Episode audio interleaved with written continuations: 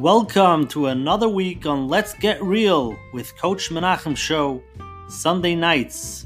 Originally a Zoom interactive platform where we discuss real life scenarios with real live people.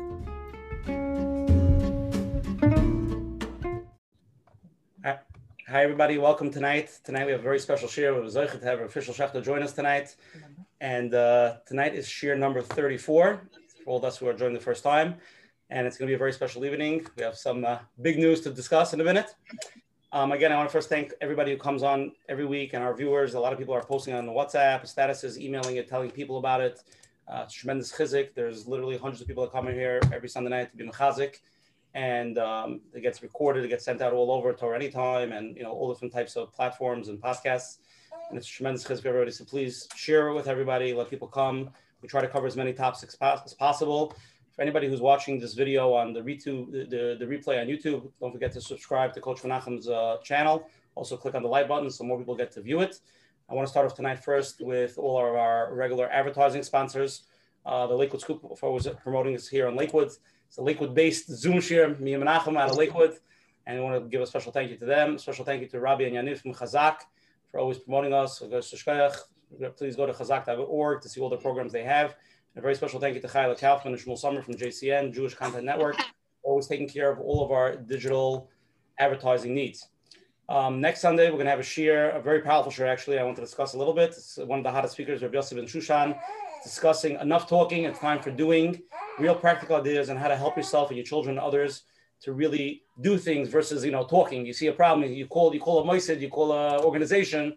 What could you do for yourself? And that it, it, triggers into other things. We had a long talk with him, and it was very powerful. And uh, we spent time with him, Shabbos Menachem, and he's it's going to be an unbelievable program. So everybody here tonight, please let everybody know about next week. Tonight's show, we have the source of having the world famous mechanech somebody who's been in the trenches of chinuch for probably I don't know official. I don't know how many years. I lost uh, I, lost count. Maybe you could tell the oilam. Me too. I also lost count. It's better. It's better if you don't count. Ain't a bracha shayla b'davar eslami min ayin. Bracha is only chalbi things that are you don't count. Okay. Exactly. So happy to have you here. We're going to focus on how to give your children the time that they need with practical advice and ideas. We have tremendous amount of questions that got emailed in. We're going to try to cover as much as possible tonight. Rabbi Schechter, whatever we can cover tonight. Is, I, am getting emails right now as this year is starting. I keep getting more. Um, before we introduce our host, Coach Menachem, everybody tonight, I want to mention Reb Menachem. First child became a Kala tonight. We just, and him both came from the from the Chaim, so it's a big mazel tov, Coach Menachem, Menachem Bernfeld, the ganze Bernfeld. Should have nachas from this daughter, from all your children. Oh man. Age to Moise Sharf, from right behind us, from Oak and Vine in Lakewood. And may all these Zeichen Klai Yisrael to have nachas from all the kinderlach, the Chusins on, Mazel Chusin, Asach nachas. Okay. Coach Menachem, the floor is yours. Open up. Shkoyach, welcome everyone to tonight's show. I'll tell you the truth, um, st- I've still not landed. Um, basically, not here. I'm still flying, just coming from the engagement of my daughter. Baruch Hashem, to Bukhara Chushev, Moishe Sharf from here in Lakewood. With Baruch Hashem, it was a beautiful, beautiful engagement in Ibja Helfen.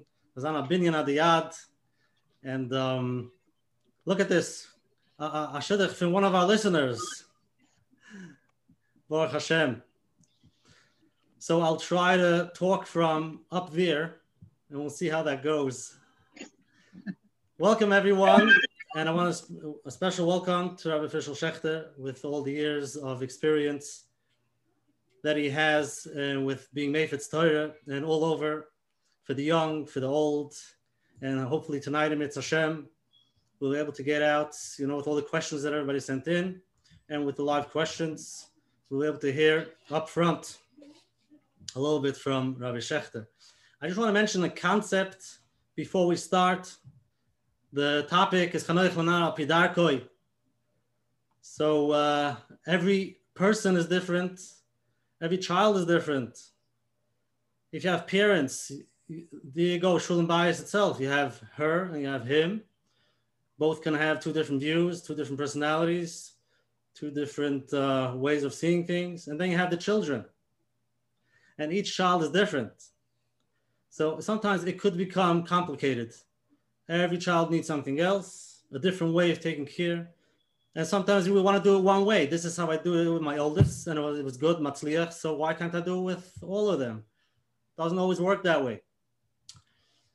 Um, a different, another concept is sometimes when we want to fix, it could, it could, you can get, you can get yourself in the way of letting things grow.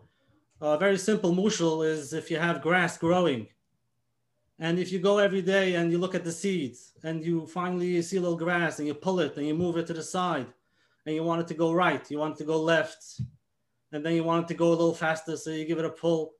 What do you think is going to happen with that little seed, with that little grass? Not too much. What we have to do is step back in Los Vaxen. Be there. Give it a little bit of water. Give it sunlight, whatever it needs. Be there, but don't try to move it. Once we realize what the child needs, what's the darkoi, sometimes it doesn't, it might not work with the way we want but it's darkoi. It's not our derech. it's chanech l'dar pi. Figure out what he needs, and then let go and let him grow. Um, there are many stories out there, people that I've met, but I'm just going to mention a personal story. Somebody who came to me um, with his bucher in yeshiva, who's having a hard time, very hard time to figure out why, and the child is not participating, and the child is not there, and the moisid was about to give up and the Moise wanted to put the kids on medication, and they told the father, "There's nothing we can do."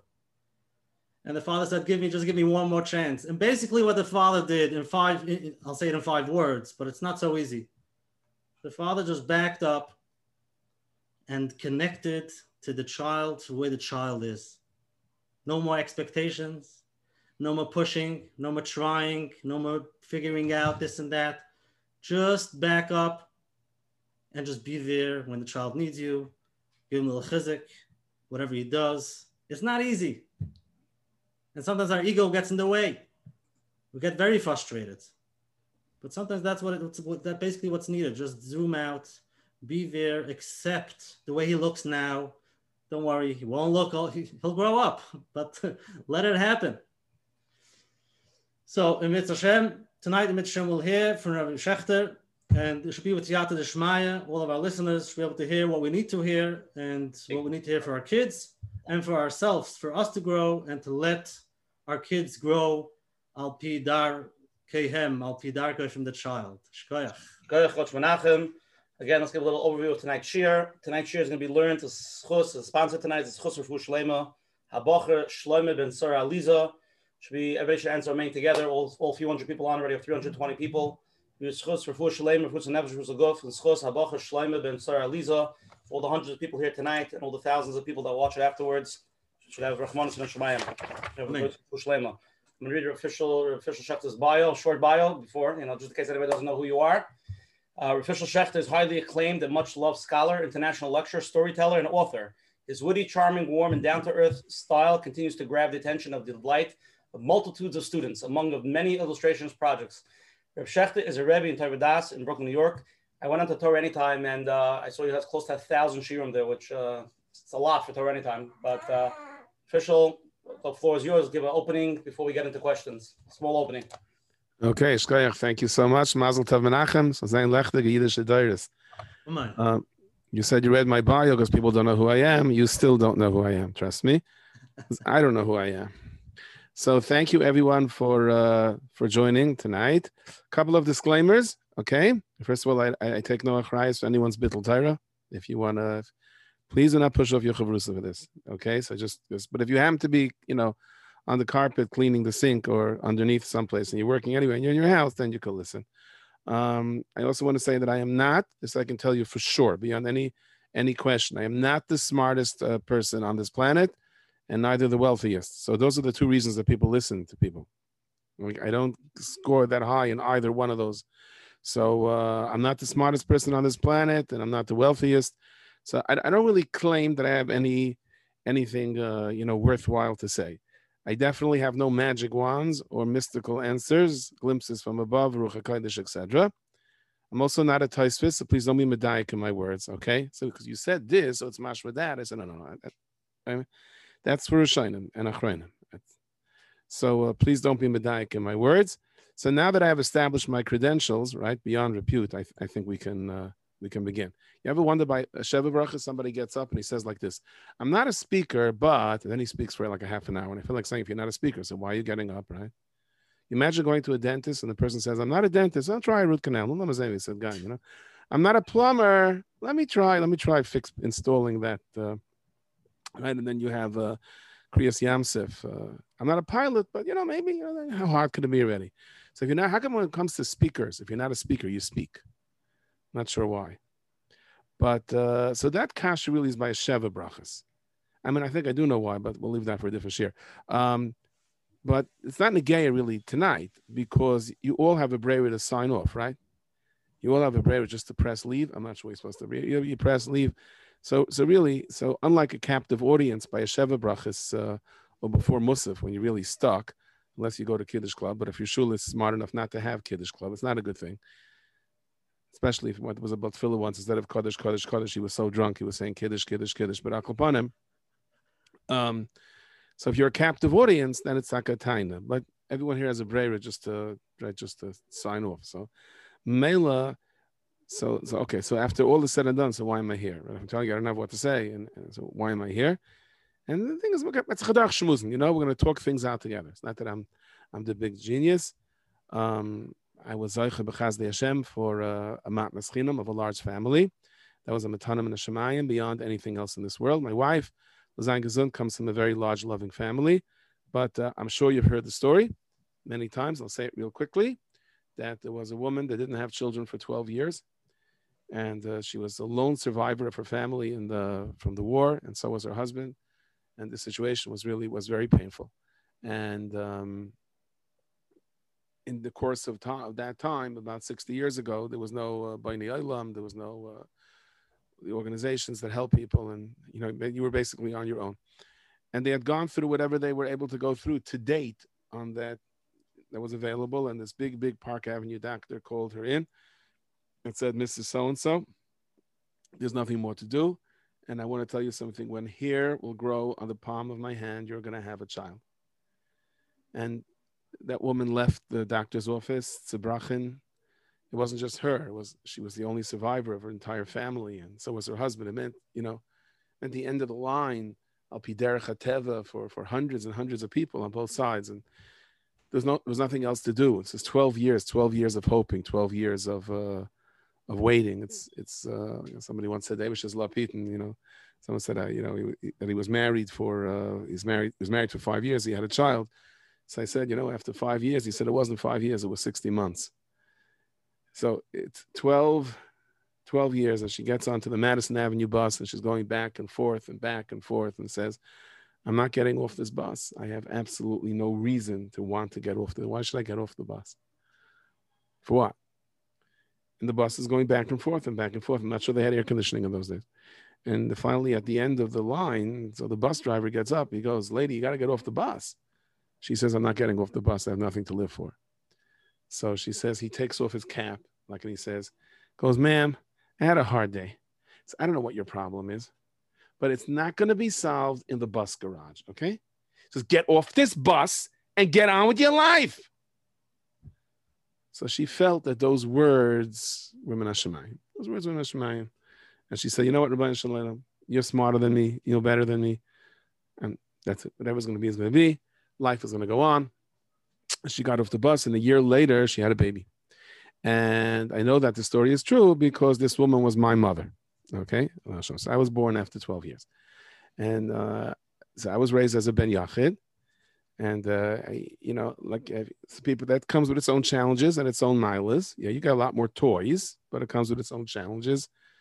The worst challenge was people assume you're spoiled. Could be they were right, but the assumption was difficult. But uh, so I was able to have uh, to have Baruch Hashem a very very big family, and the exact numbers we said not negaya. And like everything else that I do everything right, I'm sure if you ask my kids, they're going to tell you I did not. No one does. We're human beings, and me and my wife we have our share of things that we learned the easy way and things we learned the less easy way. No hard. There's nothing is hard. There's easy and less easy. So maybe I can share a thing or thing or two, and we can learn from each other. So you tell me when we're supposed to go to the questions. How, how, how long do I plop before we go to the questions? Menachem? Yeah. You have as much time you want, but Uh-huh. Okay, but but when we want we want some people to still be online for yeah. the questions, right? Because basically, the longer you talk, the more people slip out. Okay, so I was an eighth grade rebbe for many many years, and we had this thing that uh, I used to do the shtick every when a kid would come late, he'd bring a note, and I would save the notes. I'd put them into my drawer, and before Purim, I would read them, and the kids had to guess whose note was who brought in that note, that excuse. That was like our little thing. Of course, there was some notes that I put away, but there's one note I still have, and it reads basically as follows. This is what it said. It said, "Please excuse Shloimi for coming late. His grandmother had a baby, and he had to stay home to watch his aunts and uncles." And it was true, right? And the truth is, it's not so. It's motzi meisim b'chol yaim. As right? I have, uh, I think I do, right? I have, a niece, we have uncles that are younger than their uh, younger than their nieces and uh, younger than their nieces and their nephews. Okay. Um, the Satmarav Zecher Sadik Levracha. So, so let me just say like this: there, you have Baruch Hashem, parents, families. Trying to see what someone just texted me. Okay. Too complicated. Um, whoever, we'll leave it for another time. Usher, and he'll get them live. He'll get them live. Okay. I'll, I'll deal with the questions. Don't look. Don't look at it. Let me deal with it. Okay, great, great. So, how, how do we do it? How do we do it? Derech Hateva, any large family, whether it's Lakewood, Borough Park, I'm talking about really, really, we're talking about 10 kids, 13 kids, 14 kids. How how do we do it? How do we do it financially? How do we do it emotionally? How do we do it that we have enough time for the kids? How does this work? And the answer is if I had to tell you on pen and paper, no, there's no, doesn't work. Doesn't work. But we do it. So how do we do it? So obviously, there, there's a cheshbon hashemayim, which is a little bit higher than that. The Satmar Rebbe once said, be careful with your children. Different Yaels, Levracha once said, be careful with your children and maybe your parents. Meaning to say, he felt that, do we know that the Ribui Baruch Hashem, Kain Yirbu of Doirois, down here in this world after the war is that uh, uh, are our children or us are we the neshamais of the people that were killed in the world we don't know these things. But in the Shemayim there's a cheshbon and babies don't just fall down from Shemayim.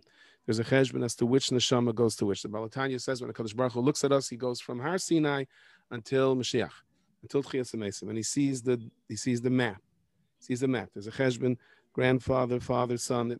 There's a map. The Abishta showed Moshe Rabbeinu dar dar v'darshav, and understand. And that alone, I think, is a very big uh, nechama in a time of challenge. That the Rebbeinu Shalom showed Moshe Rabbeinu, you, your grandfather, your father, you, your children, your grandchildren. It's part of a team. It's, it's not. It's not just happening by chance. So again, a story that I'm sure many of you have heard from me over the past. I was babysitting my youngest uh, then he was five years old. He's not five anymore, but then he was five years old, and he was like, "Ta, Chanish was. I don't have what to do. Tiva do whatever you want. Leave me alone." Didn't say it that way. It says Shefa Lazisa, do whatever you'd like to do.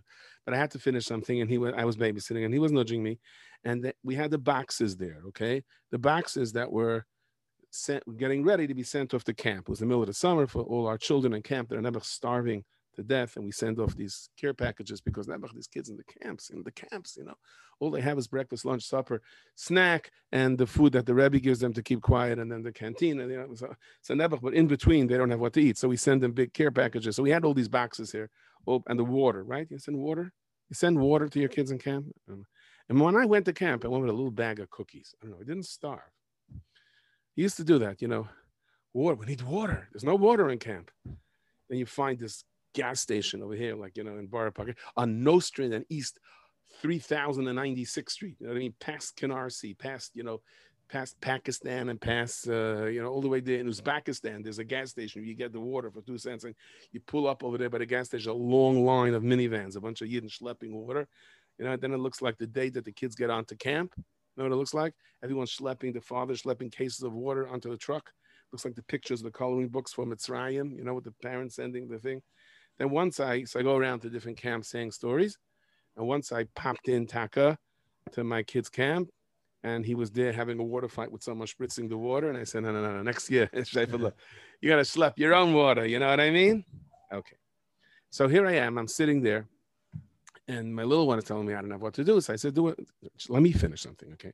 He says, "I can't effing in the boxes. I could open the boxes of Nash, open the boxes of Nash. Just leave me alone." So he's opening box after box after box, and he's sitting there like a nazir in a keren. He's really, really. And my oldest son, right? He walks in, and uh, you know he's married with kids, Baruch Hashem, and he looks at his little brother and he says, "Ta, can I ask you something?" And I said, "No," well, because I knew he was going to ask. And he says, "You know, in my days, you know what we had to do for one potato shebang? Like, you know, look at this kid." So I said, "I want to tell you something." The Ribbono Shel Olam is a very, very good shadchan. He really is. He is the shadchan. That's what he does all day. That's what Rabbi Yossi Ben told the Matronisa. The Ribbono Shel Olam is a shadchan. Rabbi is a very, very good shadchan. Okay.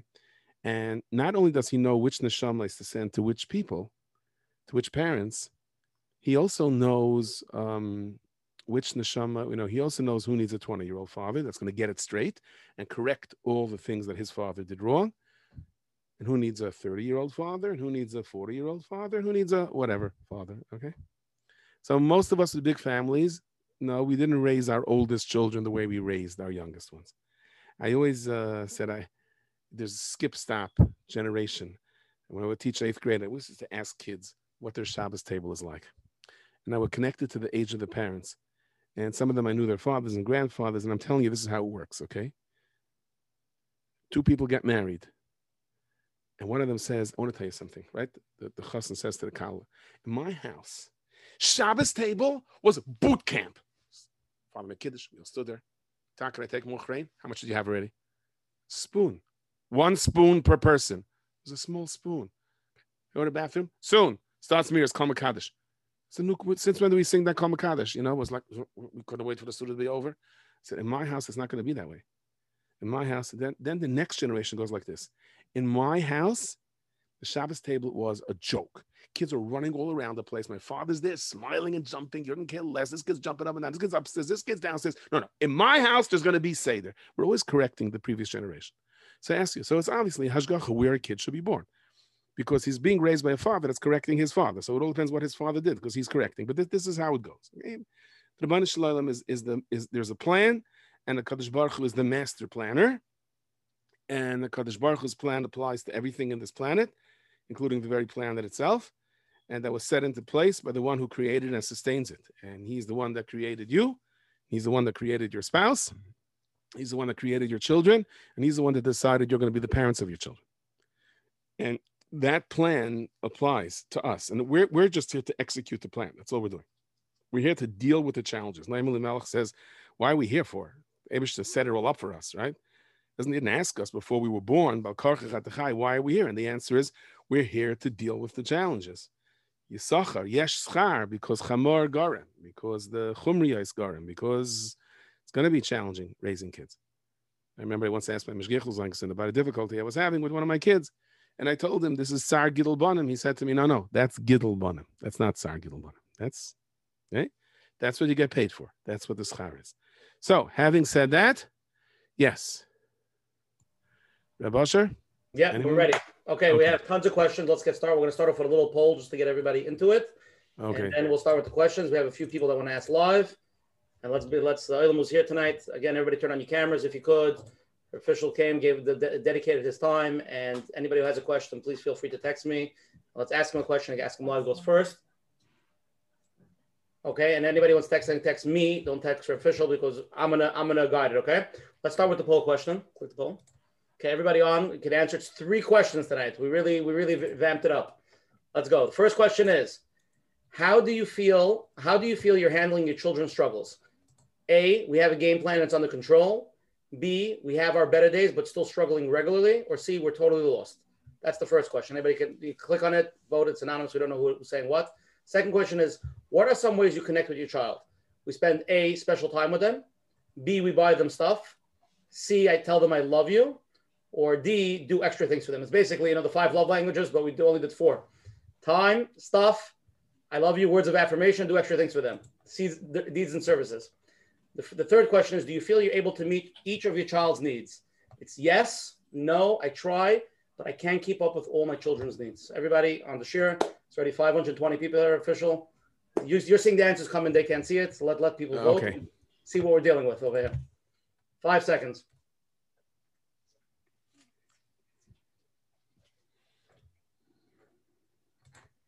Interesting? Yes, yes, very interesting. Very okay. interesting. Five, yes. four. It's amazing how it's amazing how few people are totally lost. Go ahead. yeah. That's how lost they are. Yeah. It's really a trick. The one who says yes is really totally lost. Right, right, right. Yeah, yeah. Okay, let's share the results. Okay, here's the answers, everybody. How do you feel you're handling your children's struggles? 20% of the people here tonight feel we have a game plan, it's under control. 68% of people, Roiv, we have our better days, but we're still struggling regularly. And 12% are totally lost. Second question is, what are some way, um, what are some ways you connect with your child? Either A, spend special time with them, 53%. 7% says buy them stuff, 21% tell them I love you, and 19% do extra things for them. So spend special time with them, right? Quality time. It seems like that's how people uh, feel they're connecting with their children. And three, do you feel you're able to meet each of your child's needs? 32% say yes, 8% say no, 60% says I try, but can, I cannot keep up with all my children's needs. Very interesting. So basically, you have an oil over here, my, my understanding, that's trying and uh, trying to make it. So you can exit off the screen now. Okay, I'm gonna. We have a bunch of questions. We'll start with the questions, then we'll go to live questions. Okay. Probably just just so when you say your children's needs, is it your children's needs or what they want? The lav dafka the same thing. Not everything your child wants is what he needs. I guess what the parents feel their needs are. Right. Okay. I always okay, my kids say, "I need soda." No, you don't. You want soda, right? Okay. We'll talk. We'll talk about it. Go ahead. Okay, so I just want to say before we start, we got questions from all over the place. We first started off with, you know, great a larger mishpachas. We have questions, then we have questions on crises, and then we have just random questions. So let's start off with the basics, and we'll get into deeper. And again, everybody wants to ask a lot, please text me, and we'll put you on. First, basic questions. I have a house full of children, a larger mishpacha. I find it very challenging to see each of them to get their needs met. Rabbi Shachta, can you give us any practical tips and advice how to give chanach lana pidarko when you have a larger mishpacha? Okay. So uh, first of all, you should have loads of nachas from all of them. As Hashem Yisbarach. And um, you have to view each kid as a ben yachid. It's very, very hard to say when three of them are chasing each other down the stairs, right? I still remember once I was somebody came to talk to me about sibling rivalry. He thought I have it because in his house is crazy, and I was in camp and I was sitting out there, and I'm telling him different things you have to do to try to get your kids to to get along with each other. And from my peripheral vision, you know, my rearview mirror and my glasses, I I see my seven year old son chasing my six year old daughter with a Negelwasser schissel full of water, and he shoves it at her. But my daughter's good. She jumps out of the way and it hits my client. You know, he gets soaked and the guy goes, "Whose kids are those?" I said, "No idea." Anyway, back to what you're supposed to do about right sibling rivalry. One kid running after the other one with a shoe, and I said to him, "Stop!" He said, "Hey, he did it to me first. I said, "Torah says now to taking the comma." He stops. He thinks for a moment. Okay, it's a new fight. Boom. Okay, he's not taking the comma. He's starting a starting a new fight. Okay. Um, the Steipler writes about this. He writes about large families, and he says at the end of the day, it's the Siyata Deshmaya and you need siyata deshmaya for raising one child as much as you need siyata deshmaya for raising 12 children. If you, if you either have the siyata deshmaya, you don't have the siyata deshmaya. And it's not necessarily the same on any given day. On some days we do, and on some days we don't. On some days we think we don't, we actually do. On some days we think we do, when we're actually making mistakes. But the number doesn't make that much of a difference. Somebody once came into the Steipler. and this is really an area which I don't want to go into tonight. But he, he said to him, you know, uh, how can he financially take on the the uh, the all of a large family, and he said to him, "And if you had one kid, how do you financially take on the all?" It's it's the Lechvich said, "With the Ribbono Shel Olam, you can fly over the heavens. Without the Ribbono Shel Olam, you can't step over the threshold." Um, we, we, we you need siyata deshmaya for twelve as well as as well as for one. But I think that what's very very important is that you don't need an awful lot of time for each kid. I think what every kid needs is a moment of recognition from a parent. It just, what's, what's going on in Shiva? What's going on with that? he said you had a problem with your seat. Uh, everything okay? Yeah? You know, Razy, whatever it is. Just a good night. Just say each kid's name. Somebody once told me this. It's very, very important, especially when you have a lot of kids at home. People always say to me, How do you have 14 kids? Oops, slipped. Okay. How do you raise 14 kids? I said, so we didn't raise them all at the same time. They weren't all born at the same time. That was in Mitzrayim. They had six at one time, you know. We, so you, you kind of train the older ones to work with the younger ones, which, which Baruch Hashem, I think we did. You take it slowly.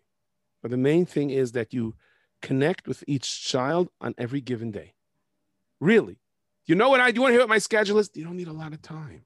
As a matter of fact, sometimes their parents overdo it. Just connect. My father, I, I hated to sit and learn. I, I my ADHD, forget it. I have the whole A through Z, the whole Excel sheet, A, A, A, B, B, B, C, D, D, E, E, F, F, F, G, H, I. I couldn't sit for two seconds. My father used to say five minutes. And I would sit with him for five minutes. And I remember those five minutes. The kid doesn't need more than five minutes. Every single child needs those five minutes. Connect, connect with it. And you'll see. You'll that's all that child needs. If the yes, child if the child opens up when you ask him how how it's going and he starts opening up and then you realize, oh yeah, yeah, you have to spend some time now to listen to your kid. That for sure, for sure. That that's the challenge. And that's the real when, challenge is tomorrow to ask him what's doing and to remember what's happening. And have that's time to listen. Challenge. You have to have time to listen. Right. But at least ask, at least sit down. Say that good morning, say that good night. I said, make a mental list in your head that you mention the name of every did you mention the name of every single child. In other words, did you have a not just Chaim, look at your shoes. You're walking out. Not, I don't mean that. Tzitza Chaim. Everything okay? Look, Chaim, Chaim, what's doing? There were years I drove. Today I drive my Bachar Yeshiva every morning. Um, he has rides and well, otherwise I would never get to speak to him. And and and, and I only have two left in the house, Baruch Hashem, for good reasons. Um, just just make in your mind. You have to plot that, connect that in the day, just like you close every button of your shirt. If you're one of those people that closes every button of your shirt, did you talk to every single one of your kids, even for ten seconds? Kid doesn't need more. There, there needs to be a connection. Yes. I think many people, when they hear a topic of chinuch, instead of um, thinking about their kids, they start thinking of the family they grew up in. So, of, of the family where they come from. So this is a question: If bichlal, do kids that grow up in a large family lose out? If they lose out on love or on attention, if um, they don't get as much as when it's a family of small kids. Is, yeah, is, yeah, Right. You have to ask that. Uh, you have to ask the kids, really.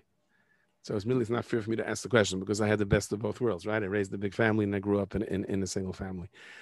I, I, I really think that you, I remember Friday afternoons when things were really hectic in the house. And on top of that, my mother, Lel Shalom, came to the house. You know, you're dealing sandwich generation in between, taking care sometimes of three generations.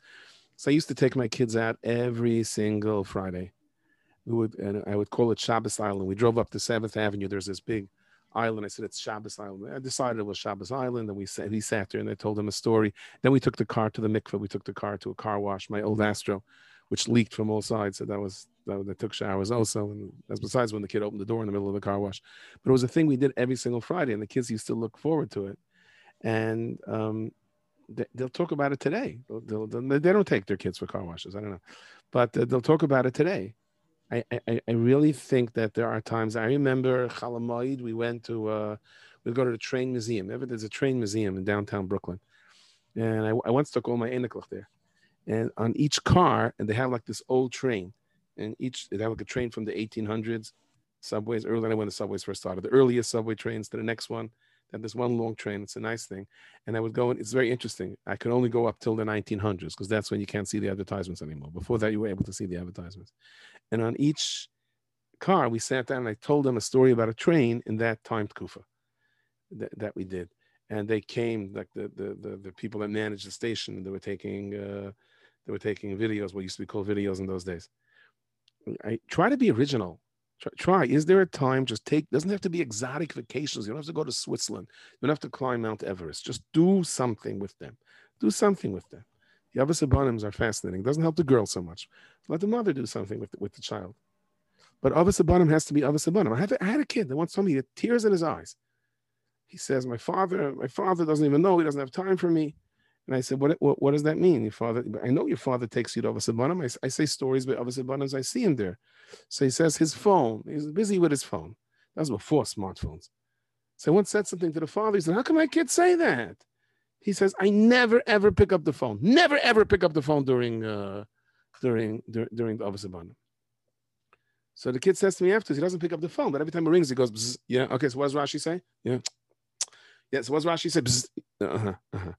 Okay. Yes. What does the Gemara say? What? Oh, we're learning Chumash. Oh, yes. So what, what, what, does, what does the pasuk say? Just close the world. Focus on this child. This is your only child. This is your only child. Just doesn't need a lot of time. Needs two seconds. It needs a minute. And and, and I think you can pick it up from there. Yes. Okay, Rabbi Shechter, we have some live questions. Let's jump into it. Uh oh. Okay. Yeah, don't be scared. this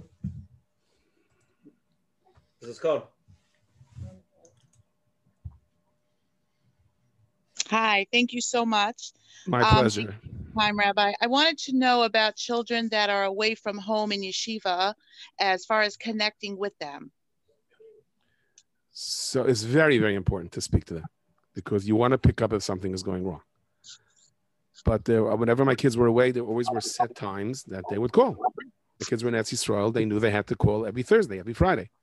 And I made it my business to pick up that call. It didn't make a difference, whatever it was. And if not, I called them right back. And it wasn't so easy then. But enochanami, it's very, not too much, not too much. There's no reason your son has to call you every 10 minutes to let you know what's doing. You know what I mean? I did find my shoes, didn't find my shoes. Um, there has to be that point of independence. But I think once a week or uh, twice a week at, at set given times, very, very important that they uh, that they check in, and also that you have some connection with some mashpi over there, in in in in some way. Even when my kids went to Eretz which is a whole different parsha, I I I was now the yeshivas kind of have it built in, but sometimes I hired a younger man, Namish, that uh, he was my contact guy. I gave him a couple of dollars a month, and I said to him, "What's doing?" But sure, there has to be some type of hands-on, and at the same time, you have to like relinquish control. It's tricky, but life is tricky. Okay, let's go to the next live one. Okay, you're on.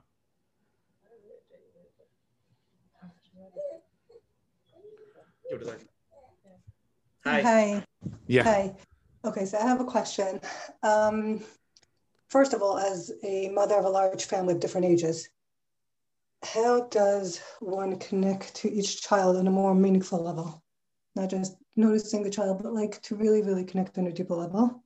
Right. right. And also, how do we create a culture of connecting us all together as far as like siblings being connected to one another and just like having the family work as a team right right so Rabbi Yisrael Salanter once said that when a kid cries about his uh, little paper boat, that that's the same as the big multi-billionaire that's crying about his ocean liner. Ocean liner, Klapishmai Gal, it's all the same thing. I think the way to connect to a child is to put yourself into the shoes of the child.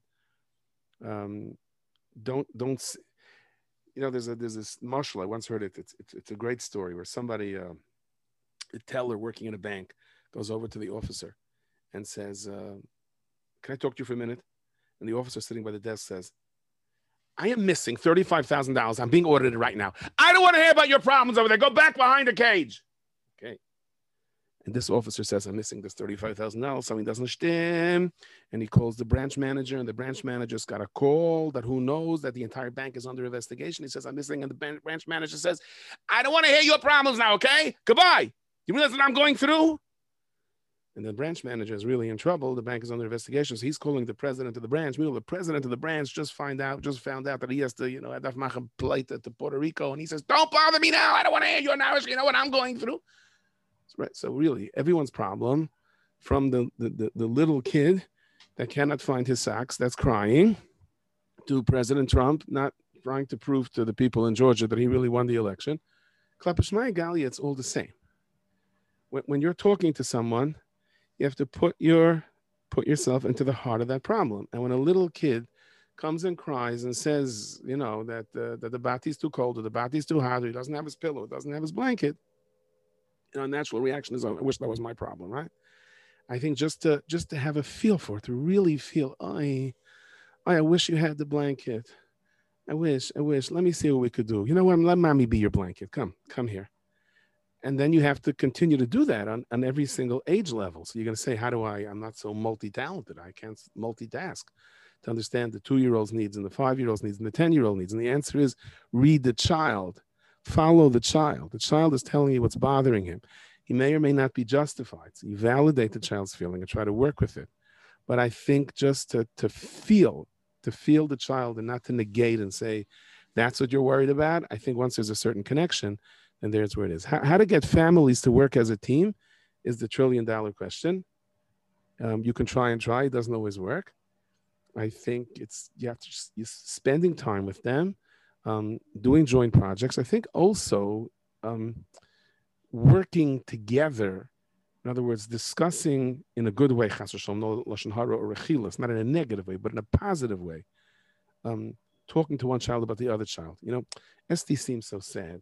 Chani seems so sad. Moishi seems so sad. Why? What, what can we do about it? Like, try to make the other children part of the solution of the other child. And slowly, I think that there's a little bit of a merge that begins to happen um, that we could try, that we hope can try, and so on. Rabbi Shechter, this question was actually submitted. I know the person, they have quads, but uh, let's just talk about people without quads. Yes. Um, people that have twins, which is, you know, it's negaya. Some people are very close in age also. When it comes to twins or more, does Rabbi Shechter recommend that they not be in the same class? if there ever a time when it's been beneficial to keep siblings together, and okay, so that's question A. Part B of the question is when when there is no option to split them up in a class. Any other ideas you can give? Right. Conventional reasoning is that they should not be in the same class.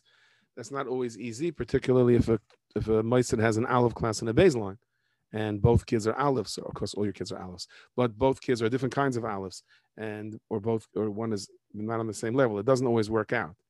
Um, sometimes it may be an idea to have them in, in different schools. I have had both have had twins over the years, one in one class, one in the other class. It was kind of a competition. It was almost fun. And before Purim, if they were identical twins, yes, we arra- I arranged before them. They said switch switch classes. See, it was always good for me to suggest it before they do it on their own. It's always good to chop that ice. And then I've had twins together in the same classes. It was not the end of the world. It's, it's really not the end of the world. Um, it's it's it's just very important, as it is with all kids, not to play one kid over the other. Never compliment a kid in front of the other kid. And never try to compare and say, why can't you be like Ari? Tell me that. It's not going to work. It's not going to work. He's not going to be like Ari. It's not good for Ari. It's not good for the kid that you're talking to. The problem starts when one is taka better than the other. And it's, they see it, they feel it. Right, right. So it, it is what it is. And the parent has to make it very clear that, you know, in the Kadosh Baruch Hu, the Abish doesn't count how many pages we learn, he counts how many hours. Ashri Mishnah Balakan, Fortune is the person that comes up here, the Talmidai biyadai, and his Talmud is in his hands. What does it mean in his hands? I should say Talmidai b'maychai. What does it mean Talmidai biyadai? I remember once when I was in a camp, I was assistant learning director. There was this kid that was like, he was, he was going nuts. He was turning over tables. He was just grabbing him, and I brought him to the manal, and he said, "Well, that's one shot of it, Talmidai biyadai." Okay, but um, Talmidai biyadai means that we're judged by by how much we're trying, and you have to say that a trillion times over. And if you're sitting by the table and a don't let one kid get up and say excited in the sivas, and a Rebbe Kiva and have the other one, uh, you know, huh? What could you do? Be careful, even if that's not what you're doing. It's it's it's it's very very important, and um, to, to explain to a child, kid has a better head, a kid has a schwach. Abe still judges us for what we're trying, and I'm also judging you for what you're trying. And don't hang up his hundred.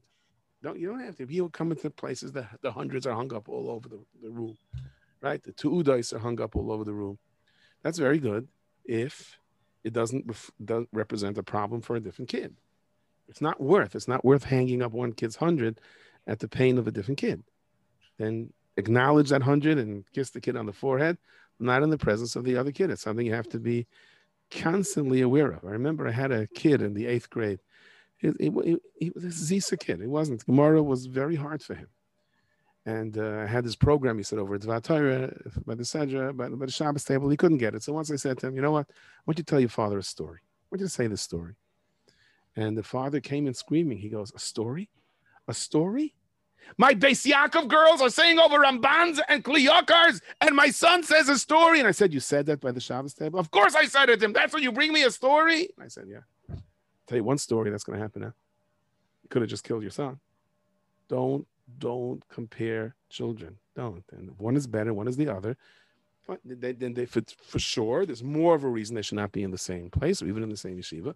But again, praise the good one but only not when the other one is there. And emphasize to the other one that you, you know, it's, it's amazing how much you're trying.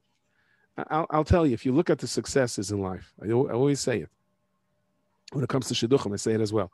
Not the kids that got the hundreds that became the big successes. Not the kids that got the 50s that were the failures. The kids that had a good attitude. I'm trying. They're the ones that have the shalom bayis. They're the ones that raise successful families. They're, and that's really what uh, I think you can convey that. You can try to give it over. You mute, Usher. Usher. Rabbi Schechter, yeah. uh, official, uh, an email just came in. I'll read it if you want to answer it. We are parents are supposed to internalize the concept of chanach darka. How can we deal with schools who have a strict policy on siblings needing to conform to attend the same school as their siblings? Right. Yeah. A school has to do what they have to do, and uh, parent has to do what they have to. This is a constant problem. It's a constant problem. I'll give you a much. I'm not talking about specific schools, okay? But you have a you have a a, a mesivta, which is always a problem. Boys getting into mesivtas is huge. It's a huge problem. I don't want to go there. That's, that should be a separate share tonight. I don't want to go there because that's a hot button. But it's really tough. An eighth grader that's a good kid, you know, there's no Yerushalayim issues, not learning, has trouble getting into a Mesivta. That, that's it's, it's a huge uh, threshold he has to get over in life to go on. But put yourself from a yeshiva's position and the parent comes into you and says, Listen, my kid is a shvacha kid. I want you to take him. And we say, I'm sorry, he's not for us. And he cries and begs, and the mother starts crying, and the principal feels really bad and says, Fine, I'll take him. And you take him and you work with him and you, you work extra hard with him. And then the next kid is a super mitzian, but uh, the parent's not going to send that kid here, right? Because he can get a better yeshiva for that. How does the yeshiva feel in the circumstances? On the other hand, a parent says, Look, I have to do what's best for my kid. I got my kid into the yeshiva that was best for him, and I got the second kid. So the, the, yeshiva's interests and the parents' interests are not necessarily the same. It doesn't mean that either of them are wrong. Of course, the yeshiva has to care ultimately for the kid, but the yeshiva also has to survive. I think a parent has to do what's best for their kid. A parent has to do what's best for their kid. But uh, it, you know, then you have to sit down and make a cheshbon. Do you sacrifice one kid for another, right? Do I send my real good kid to to a Beis yeshiva instead of an Aleph yeshiva because I have to get my Gimel kid into the Beis yeshiva? That's a question for a Rav. I, I, don't know. Don't know what the answer is. I don't know what the answer is. Okay, let's go to another live question. We're getting a lot of questions and let's try to go through them. Okay. She's on. Yeah. Hi, how are you? First of all, I just wanted to say thank you. We all we grew up on your cities and we love them all. So. Yeah, okay. Thank you very much. Yeah. Um, okay, I have three little kids at home, so it's it's different, I guess, different ages of have loads of nachasim, all of them. Amen, amen. Thank you. Yeah. So Chanach Lenar right? Like each kid has their own needs, and then sometimes one kid needs like a lighter hand, or you know, one kid needs the strict, needs the more rigid than another. That right. can cause jealousy a little bit, right? Right. One kid right. seeing another kid getting away with something more than someone else. So it's a kartza tishtach. Sometimes kids understand that one kid has to get away with it a little bit more than the other one. I, I, I, I sometimes in class, right? You have a kid that can't sit can't sit. He just can't sit. He can't. and He plots out. And you have to give him more leeway. And people say, well, how can I give him more leeway? What are the other kids are going to say? Kids, after a while, are very smart. They understand that this kid needs a little bit more leeway. Sometimes you can explain to a child, and mommy's doing her best with each and every one of you. But it's not fair. How come Rivki doesn't have to? Rivki has different things that you have to. Sometimes a kid can understand it. Sometimes a kid can't. Um, we still have to get every give every kid what he what they need. If you can try not to do it in front of the kid, you can, but there are times it becomes totally uh, becomes totally impossible. And uh, I think what you could do for the kid is listen. Let me tell you what, what I do special for you that Rifki doesn't have. Okay, but every kid gets something a little bit special in this house. So you tell me what would you like special, and and try to compensate along those lines, along those okay. feelings. But again, that's that's the Absh doesn't give us you know Kadosh Baruch Hu does not do copy and paste when he sends us kids. He sends us he sends us different neshamas that mean completely different things in their life and in, in, in their world. because if two kids were exactly the same, Kadosh Baruch Hu doesn't he doesn't make spare tires. None of us are the same. Beis Aaron says there are no two people in this world that could do the same thing. That do exactly. You can do something that nobody else in the world can. It's a nice thing to say to kids. You can do something that nobody else in the world can. How do I know that? Because you're here. Kadosh Baruch Hu does not create spare tires. Doesn't create spare things that are extra. But yeah, it's tough, and sometimes you have to, you know, there's the Chanaych Lenar Pidarka, and the, whoever said Chanaych Lenar Pidarka, Resh Shlomo Melech also knew that uh, we're going to have more than one child. I guess there's a way to do it. Somebody sent in a question also now. What happens when you have the unconsol- unconsolable child? That means no matter how much tension you give them, how much time you give them, they just feel it's like it's like a it's like a pit that doesn't fill. Right. So one point you just have to make up. I'm going to do. This is what I find. I am talking about in terms of in, in, in, the classroom and also sometimes at home for children. Again, if the child is going through a particularly difficult experience for whatever reason, you may have to give it. Some children are, are cling to you, they demand more and more time. Just set your watch and make up in your mind how much time you're going to give to that kid and stick to it. And afterwards say, Mommy has, Mommy has to take care of something else now, or else you're going to fall apart. There has to be a limit to how much you can do. But I think set your watch before and say, I'm giving this kid 15 minutes, I'm giving this kid 20 minutes, I'm giving this kid 10 minutes. Set, set, set it beforehand. You know, people call you sometimes. Set this is this is what I'm going to do. And I think that if you make up and you yeah, and, and don't get frustrated when the kid says, you know, it's not fair. You never even talk to me. You just spent an hour talking to the kid. In his mind, you, you didn't reach that nakuda yet.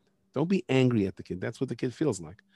But if you made up in your mind that you're giving the kid 45 minutes a day, stick to those 45 minutes. Stick to it. Don't worry so much about what he says. Do what you have to do. Yes. The next question is a little bit financial question, but it's a, it's a big Ruchnis question. We got a few. Finances. Oh, I came to the right person. Yes. How do you juggle impossible finances in a large family who are making a good salary, even sometimes? Once told, I went to I just once told somebody, I said, I want to hear your Das Torah. I said, I don't have Das Torah. He says, Do you have Das Balabas? I said, Let me check my checking account. No, I don't. Go ahead. Yes. Have large, people have large mishpachas, even yes. though not super large mishpachas, but even one, one, one spouse working, sometimes even both, and they're just not making it. What, what type of chizuk or what's the concept? Like when somebody, like we said a little bit before, we touched on it. Person is nervous to have more kids, you know, it's so expensive, tuitions, this. Okay, so the the issue of having more kids, um, again, I don't want to go there because that's a question for a rav, and you have to have a rav, you have to have a mashgiach, you have to have a rosh yeshiva, you have to have a, a, a mashpia. And if you say you can't just find one of the yellow pages, by the way, you have to set yourself up culturally where, where you have one. Um, think where you daven. You're davening in a shul. I, I, I, I've seen kids over 30 years in the eighth grade. I could tell where they daven. I could tell if they daven in a shul where there's a rav, that the rav is a rav, or that you know that when it rains they daven in one shul, and when it's when it's when it's uh, you know when the kugel is there, daven in a different shul. If you wake up nine, you daven here. There, there, it, it's you set yourself up in a situation where you have someone to ask. But I, this is just general. Of course, it doesn't apply to, to individuals. And, and by the way, the most serious shaila that Rav is going to get from you is going to be at what point, right? How large should my family be? But that's that's a shaila both hashkafically and halachically that you have to deal that you have to deal with it, and you have to be realistic on all fronts. It's not a question you can ask on the telephone.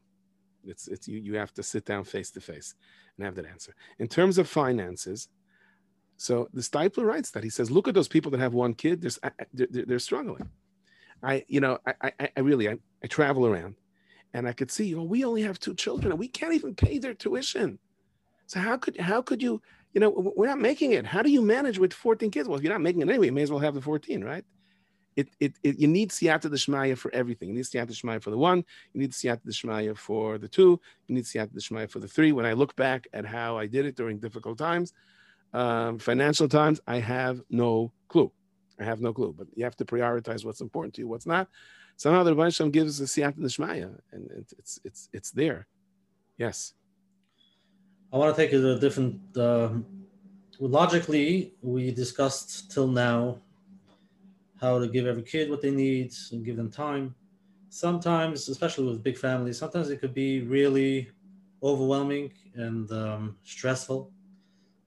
We're taking care, and sometimes the spouses are not on the same page, and each kid, there's so much going on, there's a lot of stress. So, what is the key to staying sane and being loving and attentive?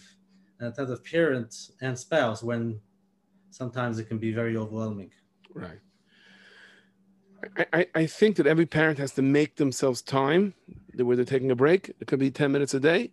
Go and you know have your your your time. You're not it's, it's a good idea for anybody to do. Okay. And I know sure three jobs and putting running to get my kids on the bus and off the bus. Just schedule into your day as busy as you are and just like you have to make the dentist appointment and you have to make this appointment you have to make the doctor's appointment you have to this and you have to you have to get to your boss i have to have 15 minutes a day that i walk into a room and i close the door and i close my phone and i sit down i sip a coffee and i read something and take a deep breath it, it really changes it, it doesn't have to be again you don't necessarily have to fly off to Florida or to the Swiss Alps. You can do it in your own bedroom. You do it in your own house. But plan into the day just a moment of it's between you and me. You know I mean? Just just just think, take a deep breath, and I remember in yeshiva, two bachrim talking. One of them said to the other, like, how do you know there's a bunch of them on the world? And this boy said, I just spoke to him. What do you mean? How do I know there's? It's right here. Just, just take a few moments and really take a break. You need five minutes of quiet, and spouses have to try to understand that. And again, it's, that's another you know tough topic. But um, over the years, I've spoken to kids. You have no idea what it does to a kid when the father and mother are screaming at each other or not respecting each other. And it the, the, the kid thinks the worst right away. He thinks that uh, because he knows somebody else, you know, their family break up, the kid goes through nightmares. It is probably the most destabilizing factor in a child's life if he sees a lack of respect between the, the father and the mother. And if the husband says, My wife screams, she screams, she yells all the time, and she has to stop yelling. Would you stop yelling? You don't scream at your wife. You should stop yelling in front of the kids. And the same is true for the wife to the husband, or whatever the case may be. There has to be, in front of the children, there has to be nothing but mutual respect. And sometimes a person feels, but what my wife is doing to the kid, I have to defend the kid. You have to be a little bit shalom hamelech. You have to deal with it privately, not not in front of the kid. Don't take the side Loimi boy Rahman kids that are ping pong balls in a in a shalom bayis situation where the parents are separated. I'm not even getting there. But I'm talking about where the parents are together. And and you know, you, you wanna and sometimes we have a Yetzirah. I think men have this more than women sometimes, trying to win over the kid. Trying to win over the kid. The kid wants something, the kid wants something, and the mother says, No, you can't have it. And the father says, Shh, I'll get it for you. You know, you're not, you're, you're not accomplishing anything. You can discuss it with your wife you can make a mental note that in a week from now, you're going to buy your son something to try to make up maybe for what you think your wife wasn't justified with the other way around. But don't do it right there and then because you're doing much more damage to the child than, than, than you're doing bracha. As, as, as pressurized as things get, there has to be a sense of mutual of, of mutual respect. So you know that the man that came to the Steipler and said, What should I do? My wife, she, can, she can't manage, she can't manage, I can't take it. I don't know where to turn to. So the Steipler said, Turn to the broom closet and take out a broom. What do you mean, where to turn to? Uh, it's, it's, it's true on many, many different levels. The disciple does not need my haskama, by the way. It's true on many, many different levels. Um, if, if, if it's pressurized at home and you feel that your spouse is not handling it correctly, take that on privately with your spouse. But in front of the kids, as much as much as it's possible, every you know, call is a chutzman a As a parent does does something so crazy, you have to stop it. I'm not saying, but generally speaking, that there's mutual respect between parents, and even if your spouse said something to you, well, my spouse started, my, you know what my spouse said to me?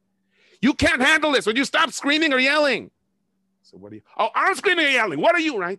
Normally it starts going back, and then you start doing chazar sashir from all the things that your spouse did wrong from the yichud room, not in front of the kids. Not in front of the kids. Take the punch. It's the biggest mesiras nefesh that you could have for your child. And when you see that a spouse is in in a difficult situation, is not handling it, so come back and handle it. Somebody once said, I'm just using the muscle from husband, wife, wife, husband. Can be either way. You know, my wife, she can't handle it. I can handle problems. I can handle anything. My wife cannot handle. She go crazy and every small thing she starts screaming. I said, you can handle everything. Yes. Yeah, so why can't you handle your wife? So I obviously you can handle everything? You just said you can handle everything. So learn how to handle it. Learn how to calm her down. And sometimes that same wife will come and say the same thing about her husband. It's just that was his perception of it.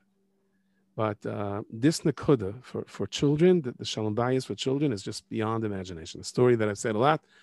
The uh, somebody once came home in Romania, heard the story from the old school Rebbe, Zecher Tzadik Levracha, that um, a man came and said he came home, he saw his wife saying Kriyash Malamita with the children. She went like this. I don't think Baruch means niggin was around then in Romania, but whatever niggin she used. Mikhail, stop. She said stop. Then she went like this. Ra yivarech. Ra How are you teaching the malach You know what you're saying? You're saying ra yivarech esanaharim. Evil should affect my ch- chas v'shalom. She got my mother said it with me this way. and now he understands, right? You know. So they went. They went. They came into the Rebbe, and he was. He doesn't stop. He's going to divorce her, and she's screaming, "No, my mother said it this way." And he's mevazing me, and the and the old school Rebbe said to her, "Mamala, Continue saying Ra Yavarech Hasanar. Continue saying Ra Yavarech Hasanar. So she walked out. She goes, See, that's how you're supposed to say it. That's not what the Rebbe said. She walks out and he goes, Rebbe, you know, you want to make Shalom Bayis, that's one thing. Not an expense of my children. My wife should curse my children. I say Ra Yivarach Esanarim. So the rabbi said, no, no, I really mean she should say Ra Yivarach Esanarim. Because the Gemara says when a person comes home from shul Friday night, two malachim accompany him, a good malach and a bad malach. And if the if there's uh, if the house is screaming and yelling and you come in, well, how many times do I say this table's supposed to be set for Shabbos? Where are those challahs? Right? That's how you come in. Everyone's screaming and yelling. The malach ras says, "Aha, yirotzim l'shvu and the good malach has to answer amen. And if you come in and there's a house that's shalom Friday night, especially if there's Mesiras Nefesh, Shalom, the Arizal says that's Murdik and Shemayim, then uh, the good Malach says, Yiratzin L'Shua Haba, May Hashem help next week as well. And the bad malach has to answer Amen. So, uh, let's get into more detailed questions over here, some more crisis questions. Right. So Ra Yivarech has an Arim. You know what I mean? Even the you should have the kind of house, but even the bad malach has to answer has to answer Amen. Yes. Okay. Until now that we're the, okay, now we're getting to the real questions. You're saying. So, okay, I, just, okay. I just thought of a word. I heard from Gamliel. Yes. So somebody asked him once he only had a few kids and he didn't want to have more kids. He said, He said, what does it mean, Tsar Gidlabanim? It's not based on how many kids. You could have one kid and have the same pekel tsar, or you could have 10 kids. It's divided right, up. Right, right, right. There good part. There you go. Yes, yes. My son is 20 years old. He came back from an out of, out of the country yeshiva before COVID. Since he returned, he's been unmotivated, sleeps till 1 p.m., chutzpahdik, but he's really a great boy. How can I, just two questions, how could I, as the father point of view and the mother point of view, help him and get him back on track to his old, happy, functioning self. Ah, there's a vaccine. What's the problem? No, not as simple as that, right? Not gonna be as simple as that. Um, COVID. A lot of kids. I'm going to globalize the question. A lot of kids, the COVID, whether they were in yeshiva, they were out of town, they came back. It, it shook shook up their stability. It shook up, you know, for months. So now they can't. Now they're like out of it, and they're not. They're not back into that groove. So, it's, father it's, point of view, what can you do for your son, and the mother point of view. It's a huge, huge problem. And once kids have seen that they can be out of yeshiva, especially Bachrim, um, that weren't doing very well in yeshiva, were struggling in yeshiva, and saw that you can go a couple of months without being in yeshiva, to push them back into a system was b'diavad to them is, is, is, a huge, huge problem. I don't want to in any way uh, under undervalue uh, what the problem is. Um, it's very interesting. I, I, I, noticed by us in yeshiva when the rabbis were teaching on the phone. So for some kids it was disaster. Yet there were some kids that didn't do well in class and did much better on the phone the kids that couldn't sit, the kids that weren't that, that, that you always had discipline issues because it doesn't work for them to sit five hours in the classroom. The fact that they could walk back and forth and listen on the phone helped them a lot. So the Rebbe has his plans for This COVID took a big takes a big toll on all of us in ways that we you know we can't possibly understand, and we have to realize COVID did not take a Kadosh Baruch Hu by surprise. It's part of the plan of the world, and we have to just we, we know that the Rebbe knows what he's doing. In terms of that teenager that doesn't want to get up in the morning, okay, so I once heard a, a question and answer with Rosh Steipler, and a father said to his, uh, a father asked this question. He says he wants to daven v'sikin, and his kid doesn't want to get up v'sikin. What should you do? So he said, because you have a chumrah v'sikin, what, why are you schlepping your bach and get up v'sikin? What, what right do you have to put your chumrah on him? So he says, let him go daven at nine o'clock. He says, yeah, but who's there to watch him by davening then? So Steipler says, so you daven the and finish davening. You know what I mean? Instead of going home to go to sleep, go now go sit with your bracha at nine o'clock and watch him daven. And you continue on. But there's one thing our statement says, which I think is an extremely important aside, especially as it relates to your question. Um, he says, My bracha doesn't, doesn't want to wake up for his man kriyashma. What's my chrais? So Rosh said, Wake him up and say it's his man kriyashma. It's his man kriyashma in 10 minutes. And if he doesn't wake up, if he doesn't wake up, leave him alone. I'm not saying Rosh said that. You did you did your chres. You mekayim chayach techiach. You mekayim chenach. That's how he passed it. But he's not waking up. It says man kriyashma. So turn over the mattress, scream and yell at him. You may get him to say kriyashma today. He may not say kriyashma for the next 20 years. So obviously, you know, if the kid is in a rut, it happens. Deal gently, gently. Give a nod, pull back gently give a nod, pull back. Don't you, you cannot take him and force him back into the into the situation. Yes, Rabasher. Yeah, I'm gonna take. I'm gonna do one more question, then I have a, bunch of live ones. Also, let's get to it. Yeah. So, I ask a question. They, they have married children, and they have still single children. How do I balance the needs of the married kids and the needs of the single kids? and has and, and throw and throw a shver and a shviger and grandparents on top of that. Right, in the clock. Right, right, right, right, right. Um, again, the Weinstein, you know, does it. Um, you, will notice sometimes when you have uh, your younger children are there and they feel the married children come home for Shabbos and they become the, you know, automatic babysitters and they become the automatic uh, things. So you say to them, look, you know, they, they were growing up with six kids in the house, seven kids in the house, or five kids in one room, and you're growing up with one kid in a room, and the Hashem gives and takes, and he knows exactly, he knows exactly where we are. Um, married children need uh, parental attention up until a certain point. Too much, you're destroying their marriages. Too little, you're leaving them high and dry. You need a lot of siyata d'shmaya to know until when that your ear is there for them and you're there. Um, I, I think part of it is with the kids at home is sit down with them and say, um, you know, uh, Shlomi and his wife want to come for Shabbos, Rivki and his and her husband want to come for Shabbos, Chaim, just picking names out of the hat. To kind of discuss it with the younger kids. Where, where, can we put them? Make them part of the planning, so they don't feel like uh, more or less that they're they're out of it. Discuss with them. You know, what, what do you think about the dress that uh, this Anikel was wearing? I think bring bring your kids into the fold a little bit, and make it kind of uh, make it kind of part of them. But uh, technically speaking, I guess halachically your achrayas is your kids that are your kids that are at home. And the same do do it the same way as well. Sometimes you can go to the married kids and say, you know, what do you think the the right school is for uh, for so and so, so and so. Just try to make everyone try to keep the umbrella over the entire family somehow a little bit, I guess. Okay, next live question, Bachira. All yes. right.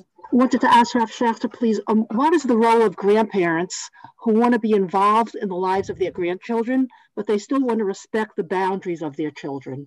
Right, right. So my, uh, but where I, the Mashgiach gesund, where I daven, Rav Wilson gesund and stark, he always, uh, by a Kiddush, he always says to the grandparent, Hashem should help you, you should be zeicha to help just the right amount. Because it's an excellent question. It's really, really an excellent question. Um, grandparents should be there for nachas. I don't think grandparents should be there for discipline. Again, there are exceptions to every rule, depending on what the situations are. Sometimes the grandparent has to step in and be the parent, but we hope that that's not the case. The grandparents should be the fanachas. Grandparents should be there. It's good for kids to say, "Well, you know, call and tell him you got, you know, your Rebbe said that today. Wow, he didn't have to throw you out, or your Rebbe got the hundred on the test. Whatever the positive thing is, um, the role for grandparents is to take an interest and the role of grandparents is to be extremely, extremely careful uh, when it comes to guidance. It's very, very difficult for a um, daughter or daughter-in-law, son or son-in-law to take guidance on chinuch, unless the, they come to ask you what to do. Otherwise, usually it backfires, and even though your feeling is, oh yeah, yeah, yeah, I can't believe what they're doing. I can't believe what they're doing. I can't believe how they're handling Chaim and Moshe and Dvarla and Rivkala and uh, you know Chana, whatever. It just, just, it, it usually doesn't help. I, I, I know. Again, every clown has an exception to the rule, and there are times the grandparent has to intervene. By all means, be there for support. The role of the grandparents is to share nachas. Role of the grandparents is to be there for support. Be there for Hanukkah presents, and let the parent know that you know this, I'm, I'm, willing to help. Tell me what I can do to help out. And sometimes when when the more you say, uh, the more the child gets the feeling that the grandparent is there to help out as opposed to instruct, it gives you an opportunity to really give meaningful advice. But you have to come from that angle. That's what I think. What should someone do if uh, their husband is not well? And this is a question my husband is not well, and my kids don't really know the severity of the situation. One of my boys shut down and doesn't talk much. He has no interest in anything at home or in school. You know, I'm, I'm trying to get him to talk, but he doesn't talk. What's a eitzah for such a child? Right, the Abisha, the Abisha is lapiten.